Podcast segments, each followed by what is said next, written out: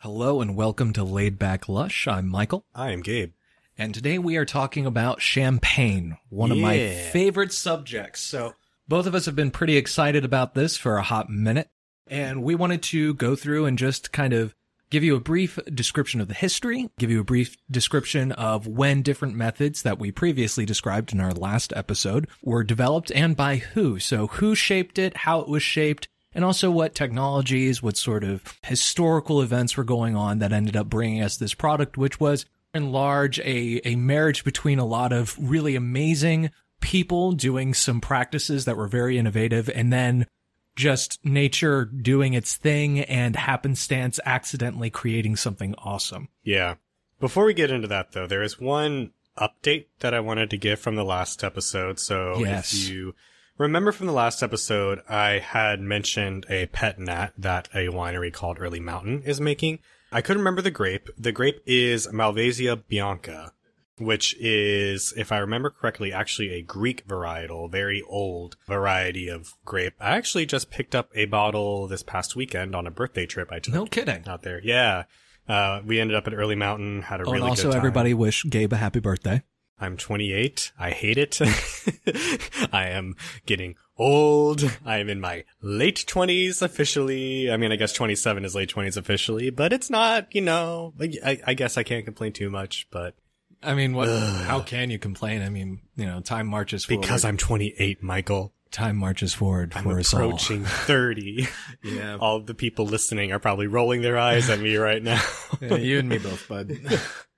But yeah, so uh, happy birthday to me. Grabbed a bottle of that. But yeah, so that was Malvasia Bianca. It was not, I think I said Muscat or something. Not that. I was right because I did say it began with an M, so I'm proud of myself for remembering that. I also actually uh, had a Malvasia Bianca at Gabriele uh, Rausse's place. He, I, I went to their winery as well. oh my gosh. It was not a pet nat. It was a still white wine. A very, very interesting grape. Cool. Well, first off, we wanted to uh, correct something from our last episode as well. I mentioned having tried a regular Dom Perignon.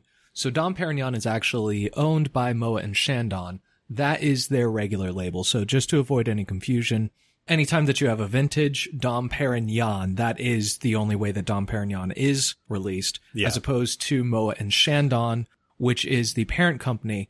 The difference being that Dom Perignon vintages are only collected, uh, the grapes are only collected from the historical area surrounding that abbey, so the Haute de Vai, as opposed to Moët and Chandon, which sources from many different vineyards, which was actually one of the practices that was first introduced by Champagne. You you didn't have a lot of shipping between vineyards, specifically two houses, to then be blended into something that would become a singular product until Champagne came along, and that was one of the contributions of one of our main people. But before Yeah. we before we get into that, we wanted to go into a little bit of the terroir of the French region. It was mm-hmm. first kind of discovered by the Romans. Well, I say discovered. There are people that were living there, but the Romans in around 300 AD, they showed up and gave it the name Champagne because it reminded them of some of these rolling hills that they had back in the area of of Rome, of of Italy, that Yeah. that general area.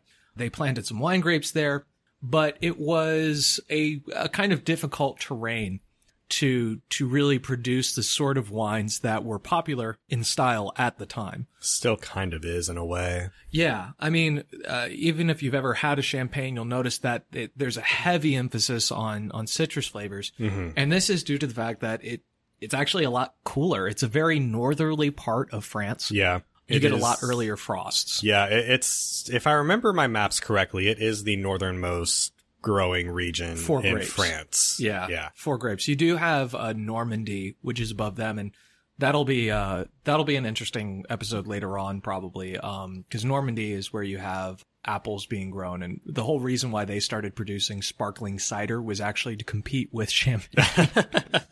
it's, Got to market yourself somehow. well, no, it's. I mean, and it's. We'll we'll get into this more later, but there's a lot of marketing that ended up being the uh, cause for some of the profiles that came out of Champagne. So you have a lot of limestone as your subsoil. It's about seventy five percent limestone. You also have a lot of chalk and a lot of marl, and it it's actually in such high quantities that the ground itself is basically white Yeah. with this stuff, which reflects that sunlight up onto the leaves. And leaves can actually they can absorb sunlight from below, and the grapes themselves actually need that sun exposure, like we said in our in our terroir episode. Yeah, it i- it's cool enough, and you're in a northern enough region where sunlight is extremely important, and even in certain vineyards, it might not be enough still to fully ripen. Yeah. So you need that reflection. Also, very interesting.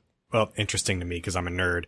The soil type is primarily all the um, calcareous parts of the soil came from old seabeds and Oh, broken yeah. broken down seashells from you know millions of years of of erosion and um, so stuff cool. like that. It actually so we mentioned a couple episodes back about how southern England is now warm enough to s- just start to grow like Chardonnay and stuff for Yeah. sparkling wine. Part of the reason why they're able to grow these grapes in particular and have them compete with champagne is because they have the same soil type Mm. um, it, it crosses. If you look at a, a soil map, it actually crosses the English Channel between France and Okay, the so there's southern probably tip of this- the UK. So there was an ancient seabed hmm that ended up being raised across that large of a space. Yeah, it, it- it's really cool to to look at a map of it. So yeah, it's uh, it's all these old seashells that you know Oh, that's got actually really exciting. Yeah, and then you have your limestone, and so that also will drive a lot of the minerality of these wines, which is kind of something Champagne is very widely known for, is having very mineral driven wine.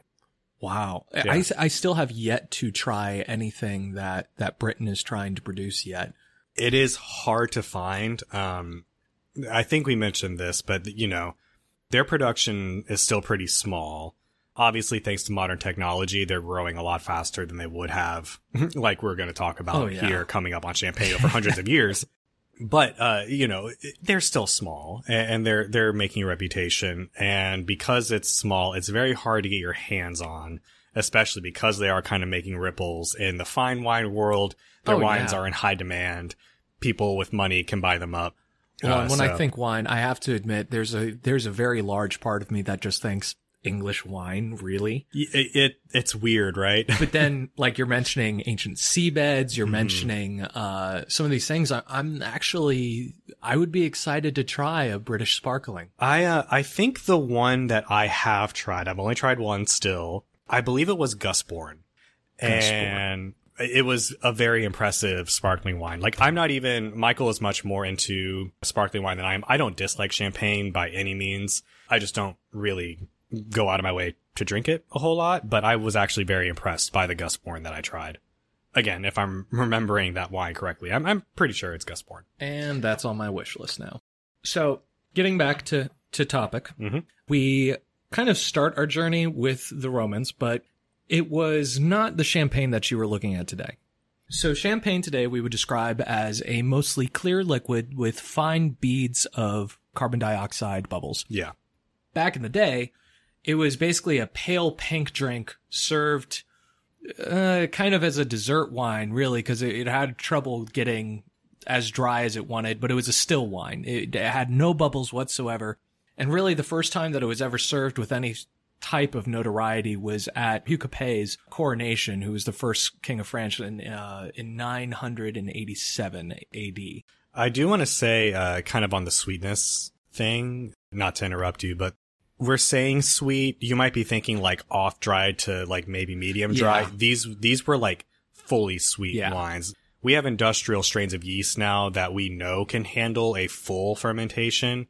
Back then, you're relying on the wild yeast and wild yeast can't, they're not always, um, durable enough Yeah. to fully ferment a wine to full dryness. Well, and, and one of the other big problems was the fact that it would get halted by Yes. the cold weather. So it's, Yeah. the, the area is so cold that the fermentation process would actually be halted. So the yeast would go dormant. The sugars would remain just in the liquid, Yeah. which was part of the reason why if you did manage to get it still, it was going to be a sweeter wine. hmm But if it didn't remain still, it was because of the fact that as soon as that product heated back up, it was going to start to ferment again, and that was going to trap in carbon dioxide. That carbon dioxide would express itself as from a light effervescence to something that ended up actually causing a lot of damage and a lot of loss. Yeah.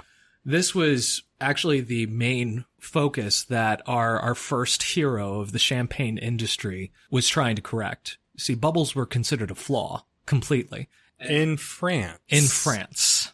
Because at this time they were already shipping bottle, well, they weren't shipping bottles. They were shipping barrels of champagne to England. Yes. When they would ship it to England, England at the time had gone through a, a huge energy crisis. They couldn't use timber anymore in order to make their glass, so they had to switch to coal. They did this begrudgingly, not realizing that it would actually produce better quality glass, which was thicker and more durable. And so when they bottled the champagne that was sent over and it started to re-ferment, it was able to withstand the pressure that was three to four times the amount of a car tire. Yeah. That was not the case in France. No. In France, they still had fairly thin glass. The glass could not withstand that level of pressure. And so it would explode. And as soon as one exploded, you could have up to 90% of your cellar just in a puddle on the ground with glass everywhere. That's also, if I remember correctly from my research, where some of the price tag that has been associated with Yeah. champagne has come from. You know, in order to recoup the losses, I mean, you're still not going to recoup the losses on 70 to 90% of your product, but to get what you can back, you just, you have to charge more. Oh yeah. Well, and that was also one of the reasons why Dom Perignon was so willing to part with the stuff that he knew was going to begin to re-ferment. Yeah. Let's get into how we got started. So Christopher Merritt, he ends up promoting uh, wine in England. He does this at a feverish pace. He was a French exile. Demand ends up coming up, and after the French religious wars, a lot of money was actually being funneled into uh, the Champagne region, specifically to the Benedictine monks and to the Benedictine Abbey in Hautvillers which in 1668 Dom Perignon took over as the, uh, I believe it was the cellar master. So he was the head cellarer and he began to refine the growing and blending techniques. I cannot overstate this man's contribution. Yeah. He basically cut things off at, at a meter tall. He was like, we're not doing anything above a meter tall. We need to have the highest quality growth at low yields if that's what it costs. He would religiously prune the stuff. And he also introduced a couple of different innovations that shaped what champagne would then become. Do we want to get into what he didn't do before we get into what he did do? Because Oh, there's a lot of myths around Yes, there his are. name. So, so his myth was kind of promoted by a guy named Dom Grossard, who was his successor in 1821. His whole myth kind of surrounds this one statement where he was supposed to shout out in the middle of his, uh, in the middle of his cellar, "Come look now, I've, I'm tasting the stars," and he has a very well-crafted English bottle in his hand, and he's pouring, uh, pouring out this clear, lovely liquid. This was pretty much done for marketing reasons. Yeah. Uh, it was, it was far after Dom Perignon's death. Dom Perignon, uh, I believe he died in 1715. Yes, Um, correct. So these two never met. Yeah. And certainly, although I do think that tasting the stars is an appropriate description for champagne today, as much as I love champagne, there are a lot of people who contributed to it. It was not just Dom Perignon, although Dom Perignon, he did help to shape it. So things that he didn't do. Yeah. So Dom Perignon, kind of along going off of the come quickly, I'm tasting the stars quote. Dom, as with pretty much all of France at the time, considered bubbles a flaw. Dom actually spent most of his career trying to keep as many bubbles out of the Yeah. wine as he possibly could. It shaped his practices. Yes, in a way, he was the father of champagne, but that can be a little misleading considering we associate champagne with bubbles. What he did pioneer, again, like you said, it was pruning methods. For wines that were sparkling, if he knew a wine had re-fermented or was going to re-ferment, he would sell it to the English. However, And he English also loved it. he, they loved it, and they loved it from him. Uh, another interesting thing about Dom is he was kind of the first person to have his winemaking associated to his name rather than his religious order or the region that he was growing grapes in. It was, I want wine from Dom Perignon. That was kind of unheard of up to this point. You didn't know people by, or you didn't know the wine by the winemaker Yeah. at the time. So he kind of pioneered that. which was part of the whole thing that the Champagne region was trying to do. Originally, Yeah. they weren't trying to create a product that was for parties or for celebrations, they were trying to compete with Burgundy. Yeah. So even the wines that he did ship off to England that he knew were going to re-ferment or had re-fermented, he tried to make as quality as possible, and, and England really liked that. He also did not have the ability to identify a vineyard uh, to our current historical knowledge. He was not able to identify a vineyard through a blind tasting. But to his credit, he did do blind tastings, but he did it specifically because he didn't want to know what vineyard it came from. He didn't want it to influence his um His propensity. Yeah, or Yeah. yeah. he didn't want any proclivity towards what he was doing because we'll get into this on what he did do, but he did kind of uh help expand what blending wine was doing in champagne. Oh, and he did it in a really interesting way. See, most people, if they did blend wine, it was after they had already pressed it. Mhm. He actually would taste the grapes without knowledge of where the grapes had come from, and then he would try to figure out how to create the highest quality product by blending those grapes before they were even pressed, Yeah. which is fantastic. The other thing that he did was is he ended up uh, developing uh, coquard, which was a pressing method where you're using the the grapes themselves as the weight Mhm. initially. He also did not invent wine corks. No, he That did is- not. That is a myth. Wine corks had been in circulation for a long time before he arrived. yeah, the, yeah, a good deal of time, and we know this because they were dating the, the corks themselves. But uh, that that kind of wraps up myths, unless you had anything else on Oh, no, them. no. So let, what what did he do? Well, you just mentioned the coquard. Yeah, so he had the coquard. He would blend before pressing. He eventually started using English glass. He also was one of the first people because the difference between Pinot Noir and uh, Chardonnay, those are the two grapes that are typically going to be used inside of any champagne. He noticed that the Chardonnay was more volatile. It was more likely to re-ferment as opposed to the Pinot Noir. So not only would he be more likely to use Pinot Noir, but he also figured out what time of year that he wanted to pick it. And specifically, he introduced the idea of early morning harvesting. He actually recognized that there were environmental factors that went into the quality and the character of how the grapes would react throughout the fermentation process simply from the time of day that you picked them.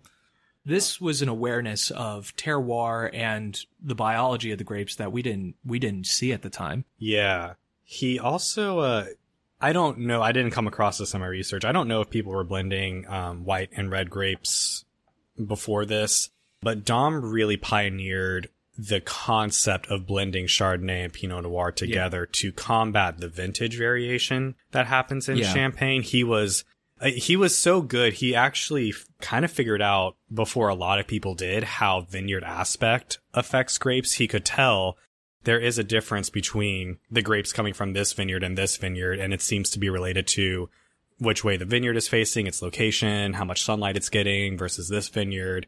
So he was very ahead of his time on that. Yeah. And blending grapes together helped him to create more consistent product and also to create whatever he could make that year. That was what he considered to be the best.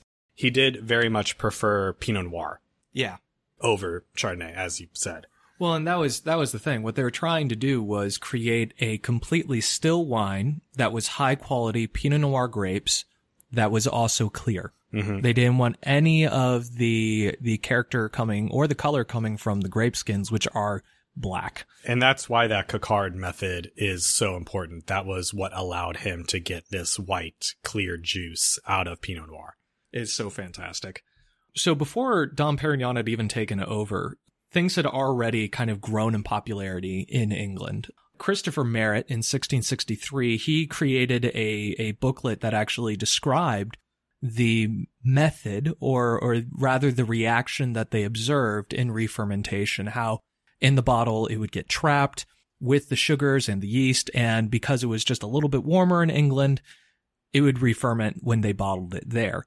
See, in England, as opposed to it being seen as a flaw, it was actually seen as the party thing. It was Yeah. a curiosity. Yeah, they liked it. And it actually created a lot of scientific curiosity within that community.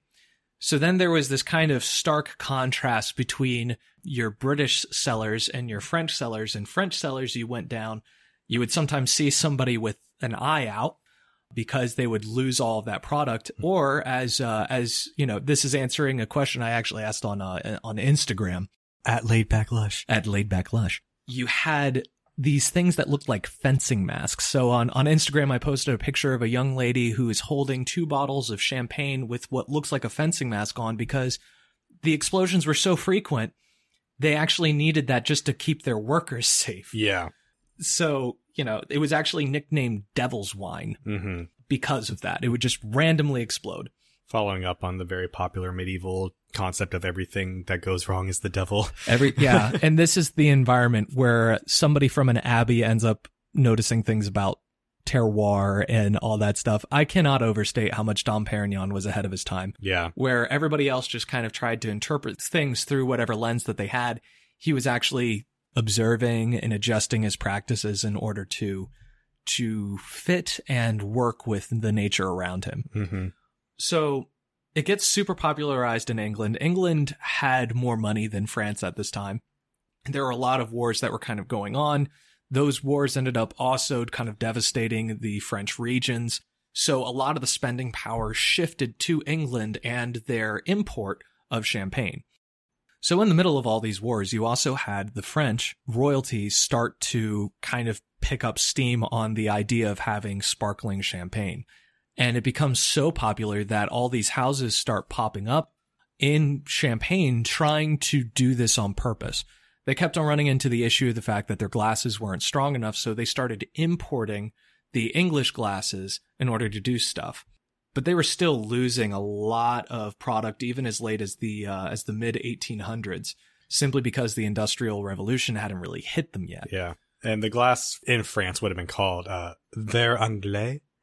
Oh yeah, anglais in the uh, in the English style. Again, we say this on, I think almost every episode where we have to pronounce anything French. We are not French. We don't know how to pronounce it. So if we butchered that, I apologize. And if you know the correct pronunciation of any of the words that we're saying, send us a little uh, voice thing in in our Instagram, and we'll yeah, correct us, please. please, please, we are here to learn.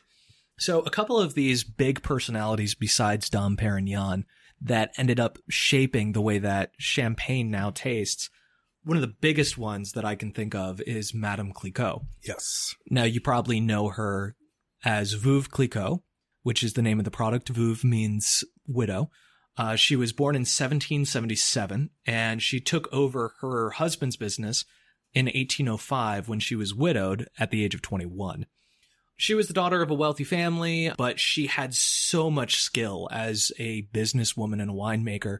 She ended up developing the process that we described in our last episode, riddling Yeah. which is the slow, periodic turning of the bottles while raising them at a steady incline in order to get all that sediment out, which they would actually switch glasses at parties in between pouring the champagne because the sediment really did cause some off flavors. Yeah. The clarity that people were going for, it just it wasn't a thing until she developed this method, which she tried to keep a secret for a solid second. Yeah, she uh, also utilized uh, liqueur d'expédition. If you remember from the last episode, Mhm. that's what you top off your bottles with after, because again, you lose wine with all that pressure pushing the sediment out. It's still so interesting. He mentioned in our last episode that the whole reason that they even have the bit of foil or paper around the top of the neck is that not everybody was doing that. yes. You know, they didn't want you to know that you had lost a little product.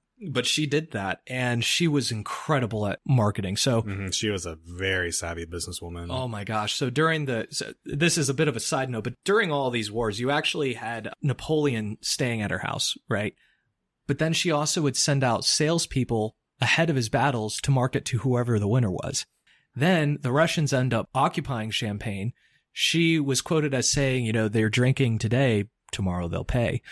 Uh, she knew exactly who to market what things to. And at that time, you also had a difference in the sweet tolerance or the sweet preference from every single country. So you had the Russians who loved it real sweet. You had some of your more northerly countries who also liked it pretty sweet. The Americans, mm, pretty sweet. And then the British, they liked it pretty dry. Yeah. So she was able to market to each one of these groups Mhm. beautifully. She was a very savvy businesswoman. And again, dry, even at this point, is still pretty, Pretty- it's much sweeter yeah. than what we would consider dry today. Yeah, dry, you're still looking at a lot of residual sugars. It wasn't until Perrier and Gillette introduced their first dry champagne that we actually saw it on the market. They shipped it to England when England got it, they initially were like, this is just brutal. You know, we've had things that weren't sweet, but this is brutal. And that's how it got its name. But it wasn't until Madame Pommery that it started really picking up steam. Now, it was only in the course of about 20 years. So what I'm thinking is, is you had the next generation come up and they're all sitting there and they're thinking, oh, hey, uh, this is pretty good, but you know, we could stand something drier. So Madame Pommery, she ends up taking over her husband's business in 1860, only two years after it was founded. It had a bunch of different interests. They, uh, what was it, lumber, fur? Well, I know Madame Clicquot's was uh, wool and banking and champagne production, yeah, and and, then think- she moved exclusively to champagne. I believe Pommery was very similar. I do remember wool, uh, Yeah. specifically for her as well. I think it was wool and lumber. I think you're right. That that sounds right. But she, Louis Pommery, she decides that it's all just going to get focused on wine as well. hmm Uh, she ends up buying about 120 carved uh, limestone pits that were initially carved by the Romans when they first moved in. So, Yeah. so she kind of tied all that together. Those limestone pits kept everything at a consistent 10 degrees Celsius. hmm Everybody else ended up following suit after her. So, Yeah. cellaring was a thing that she it wasn't that she was the first person to cellar obviously many people cellared but she saw the benefits of having that consistent temperature in those pits Yeah. she also commissioned a bunch of reliefs to be made because she wanted people to come and visit these places Yeah. kind of pioneering the whole idea of wine tourism in, in, in Yeah. and of itself in a time when travel was now a thing that could be done And they're still there to this day. So if you ever visit Champagne and you are lucky enough to go to that estate, definitely check it out. Yeah. She was also the first person to, in bulk, start to ship out no sugar added champagne, brut style, and it took off. Yeah. These three people, Dom Perignon, Madame Clicquot, and Madame Pommery, and to a certain extent, Perrier and Gillette, they are the people that have really shaped how champagne has become. They're the mm-hmm. people who have, have shaped the profile that it carries. This beautiful, refined, very citrusy, often with toast notes, clear liquid with fine carbonation beads. Yeah. And obviously technology has further increased our capacity to make the wines drier, more clear, more precise, I, I'll say, Yeah. over what even Pommery would have been producing at the time, not to take away from her legacy Oh, at yeah, all. yeah. Uh, it's just kind of, you know, these people pioneered the techniques that would continue to be studied and perfected Oh, yeah. for, you know, at this point, centuries, right? well, even riddling, you know, you have a lot less waste now because Mhm. the only real way that that's been changed has been automation. yes. But automation is not a small deal. Like, that really ends up advancing any technique. yeah. So yeah, but these three people, they're the ones that basically shaped champagne as we know it today. still currently the trend is still towards getting drier. A lot of houses now are making brut nature style wines, which if you remember from last episode, that means zero grams per liter to maybe about like three, if I remember correctly, or maybe six. Uh, pretty sure it's three. Very, very, very, very, very dry wines. And that kind of what Pommery started on that drier and drier and drier style has stuck around. You're very hard pressed even now most producers are not going to be making anything past brut going into a sweeter style. Uh, at least i i don't really Yeah. see that very Well, often. She was interesting because she she actually was brought up in a uh, British boarding school, so she knew where the money was and she knew what they wanted, hmm uh, which was a large reason why she she ended up producing the wine that she did produce.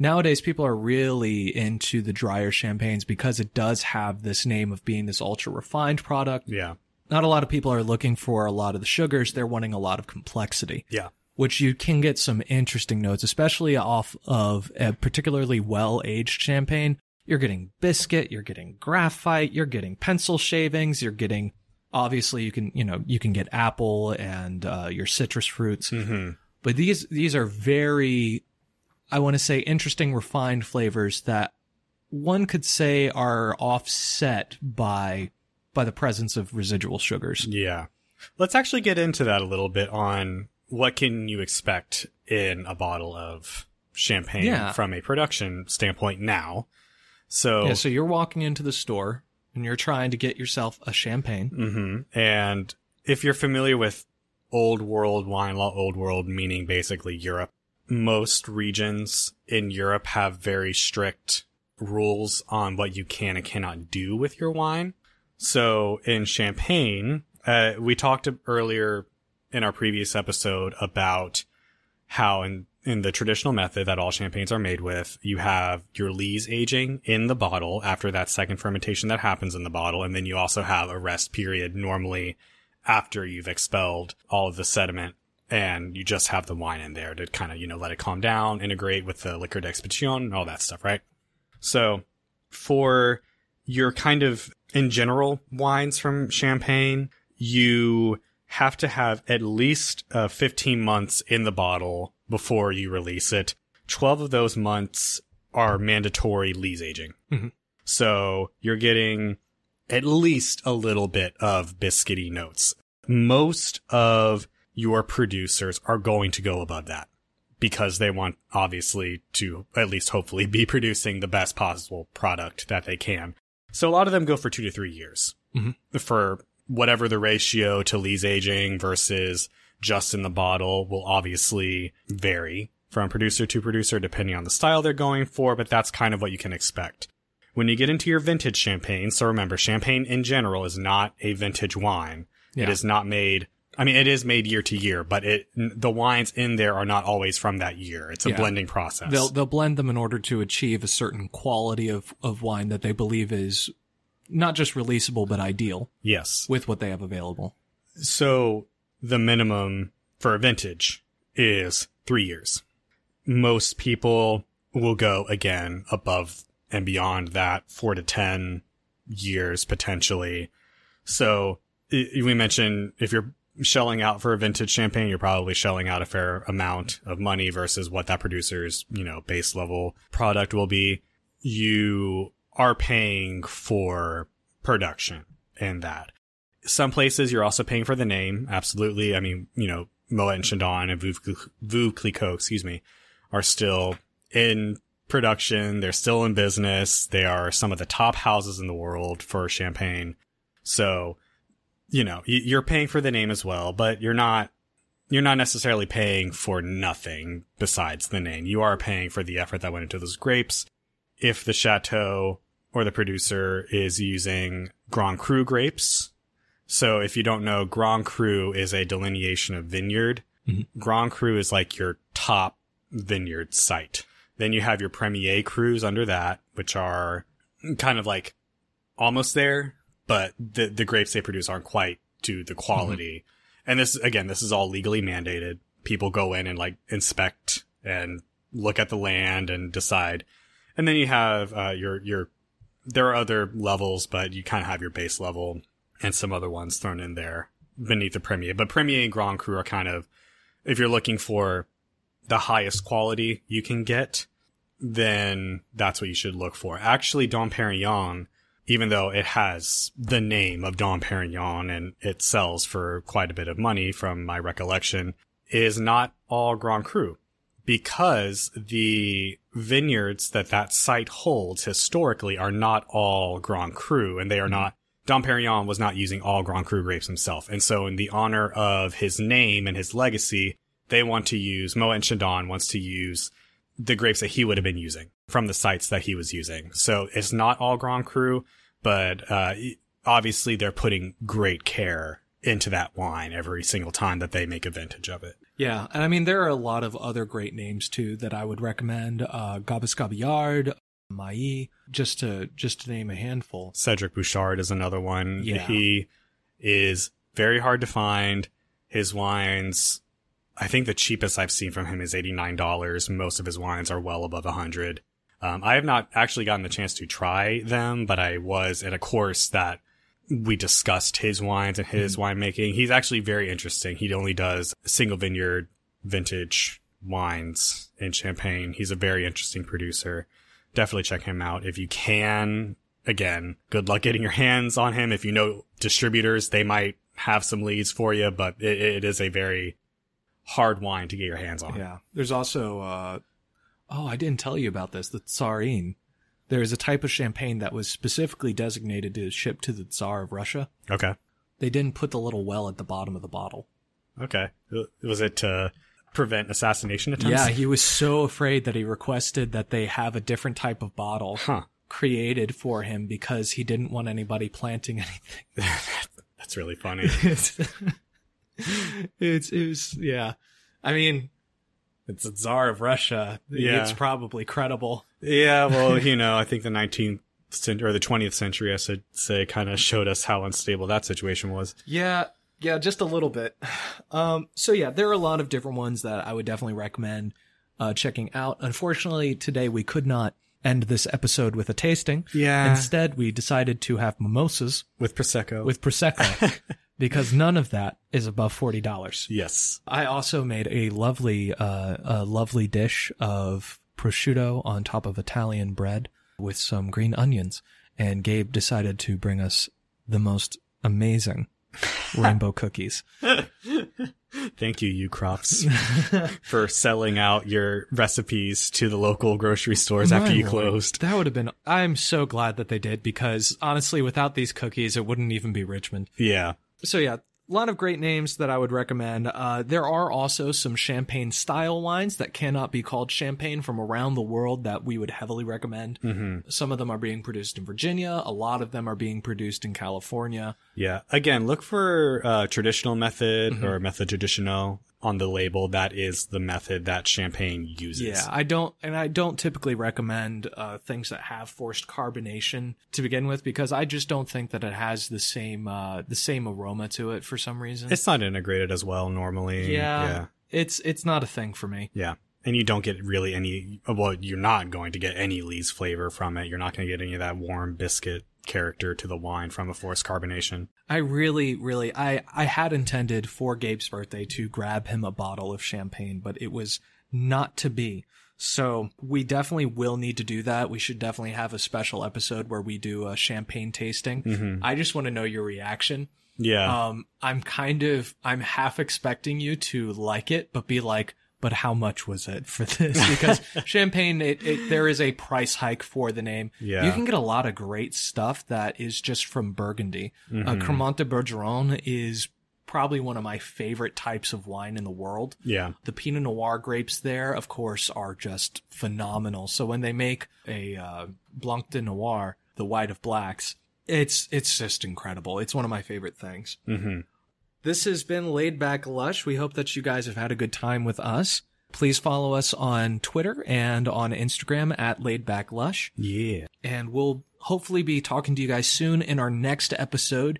Gabe was very excited to pitch the idea of doing a sake episode. Yeah. So It'll be a, a, so far it's shaping up to be kind of more a label navigation. We we want to Yeah. kind of start doing a, the shorter episodes we talked about last time. I kind of want to start with that because navigating sake labels can be very confusing for the average consumer. I know it was very confusing for me when I first started until I learned what those terms mean. Yeah. So just Yeah. on the brief description you were giving me earlier, I'm just like, this is a completely different system. yes, Unfortunately, even though I've worked in Japan, I know nothing about sake. I know it's made from rice. yeah. Um, And I think that's the extent of most people's knowledge. Yeah, and I know that I've tried some that I, I liked, uh, but I would not know how to navigate if I was in a store. I did once sell some to somebody speaking Japanese to them. That was a trip, and I'm sure that they internally were dying. Yeah, But, I'm sure you did great. oh, well, they made me feel good about it. I can at least tell you that much.